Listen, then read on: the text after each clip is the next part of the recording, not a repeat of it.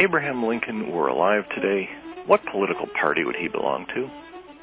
That's one of many questions in Did Lincoln Own Slaves and other frequently asked questions about Abraham Lincoln. We'll find out the answer on Civil War Talk Radio.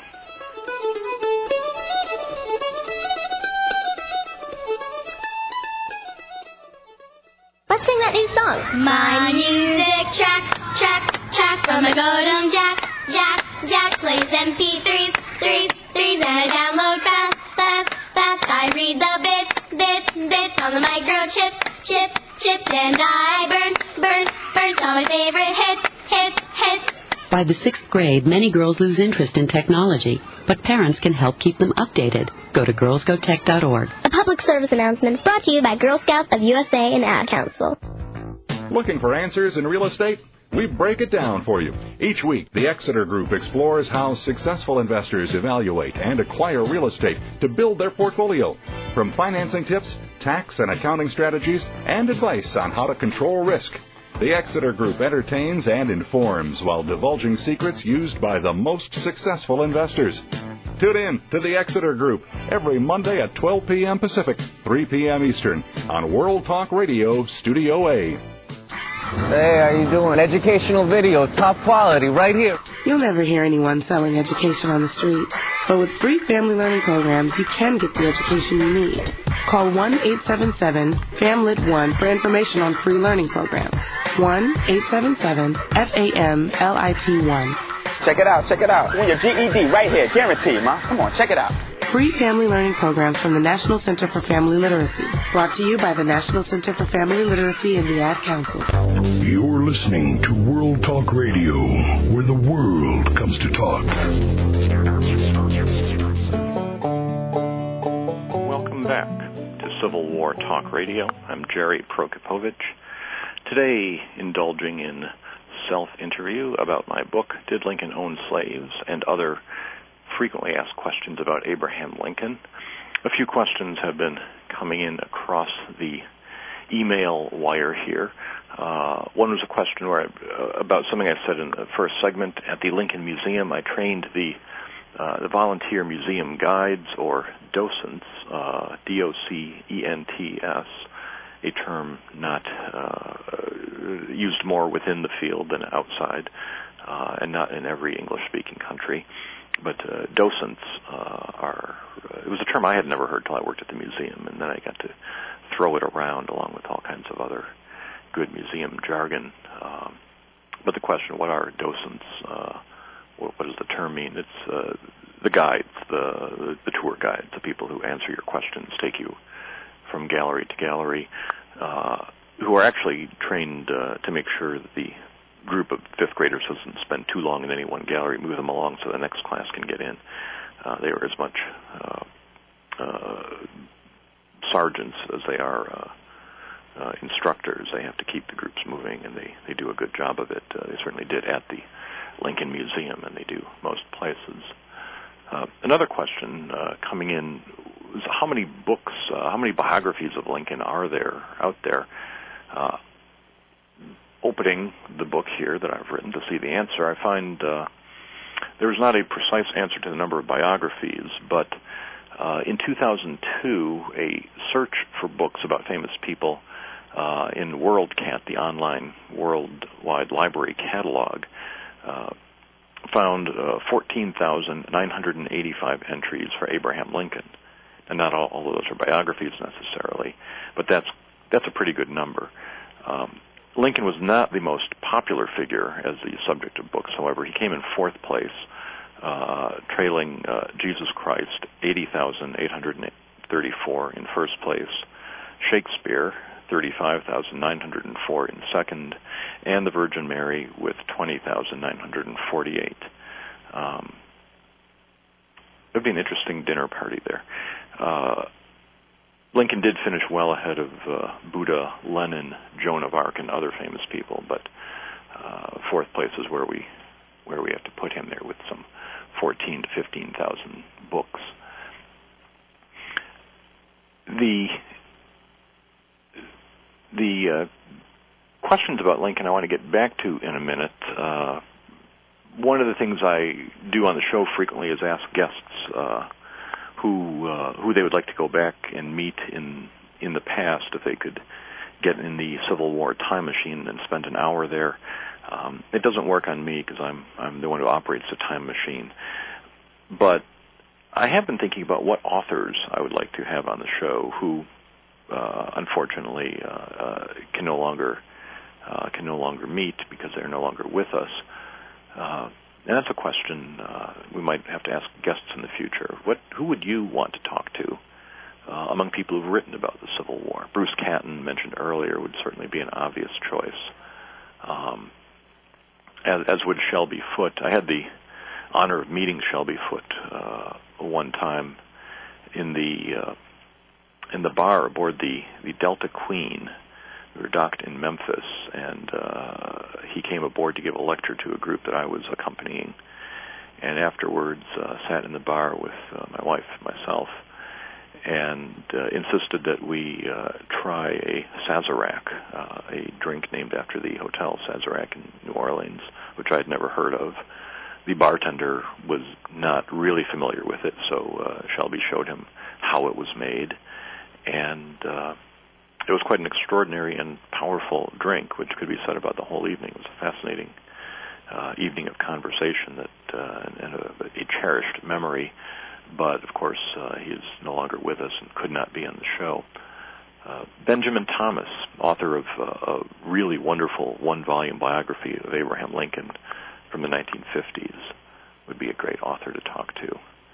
Uh, moving outside the ranks of, of Lincoln authors, uh, Thomas Connelly, uh, who wrote uh, about the Marble Man, about Robert E. Lee.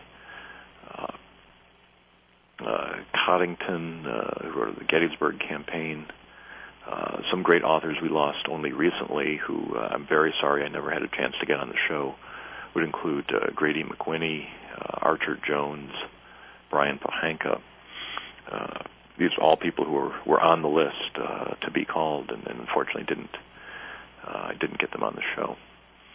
And then, of course, there are those from the Civil War era uh, themselves who left uh, great books. I, I enjoyed doing shows with authors who've written about the work of Ambrose Bierce or John William DeForest. Uh, it would be very interesting to talk with them.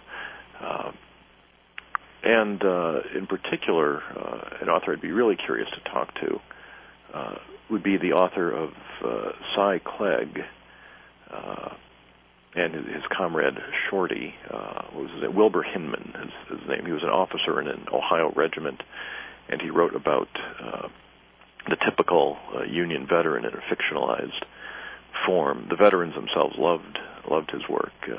Serialized in something called National the National Review, National Journal, something like that, uh, and, and published in book form. Uh, Hinman would be somebody who would be wonderful to be able to interview. And one day in the great beyond, uh, we'll do extraterrestrial Civil War talk radio. I'll get to talk to all these folks, and it will be very interesting indeed.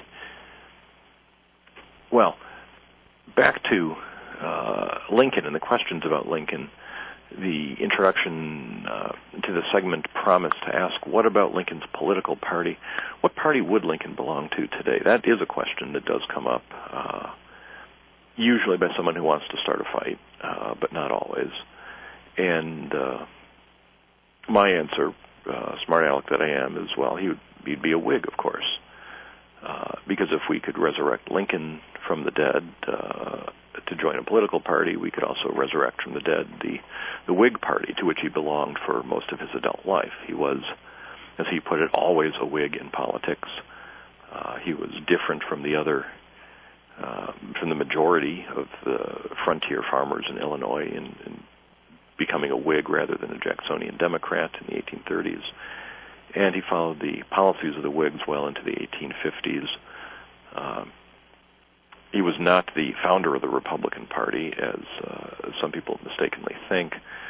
Uh, the Republicans began to coalesce out of the the forces arrayed against uh, Stephen Douglas, the anti-Nebraska forces.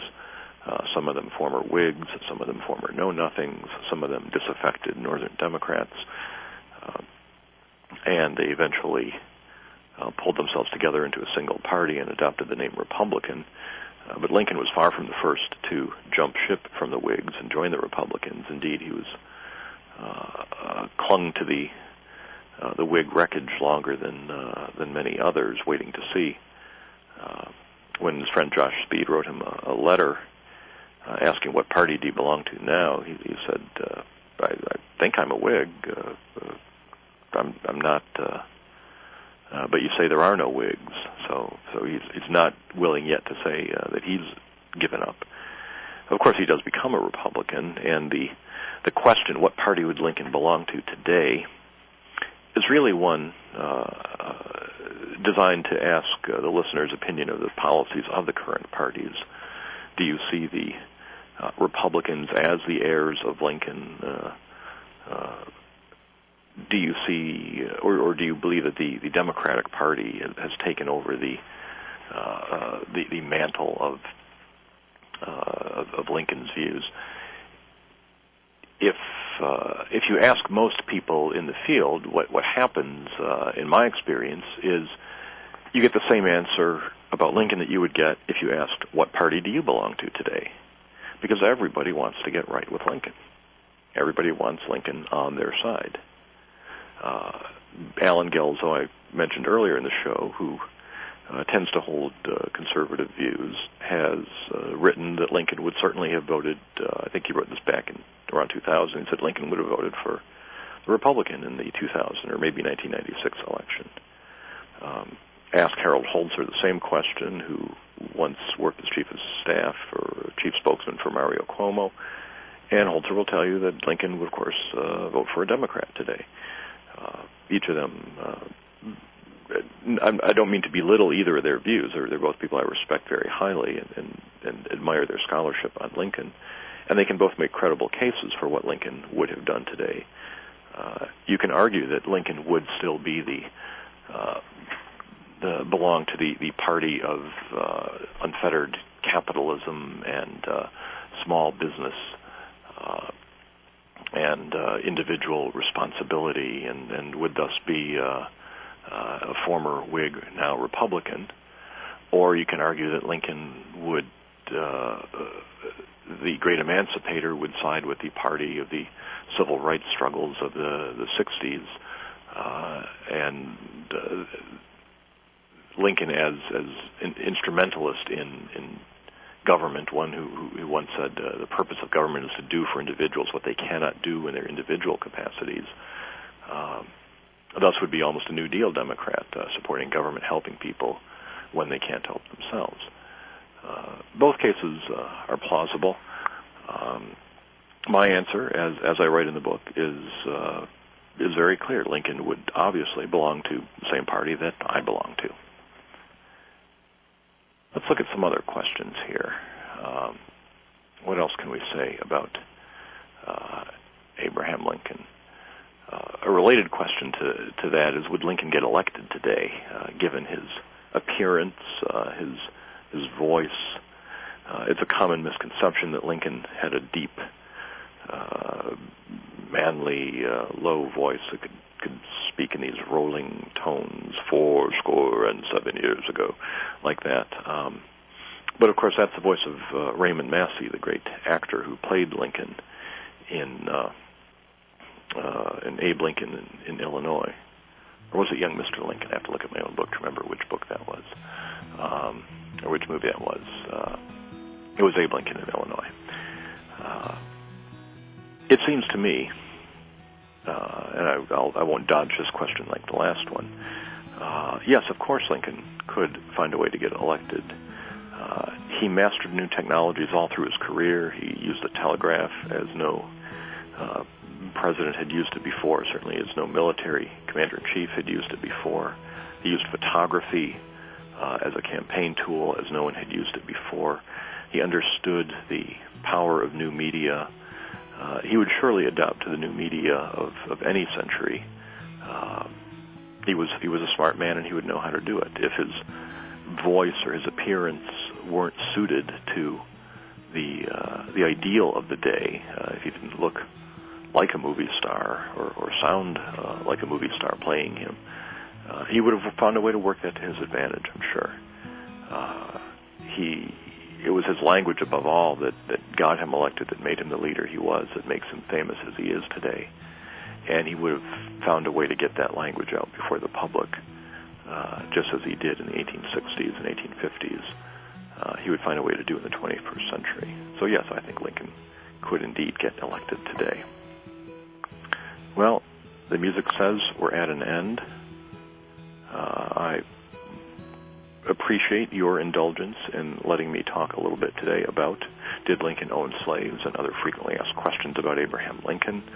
Uh, I hope we can meet somewhere on the uh, trail uh, as I talk about the book, and uh, if not, look forward to meeting you back here the next time we do Civil War Talk Radio.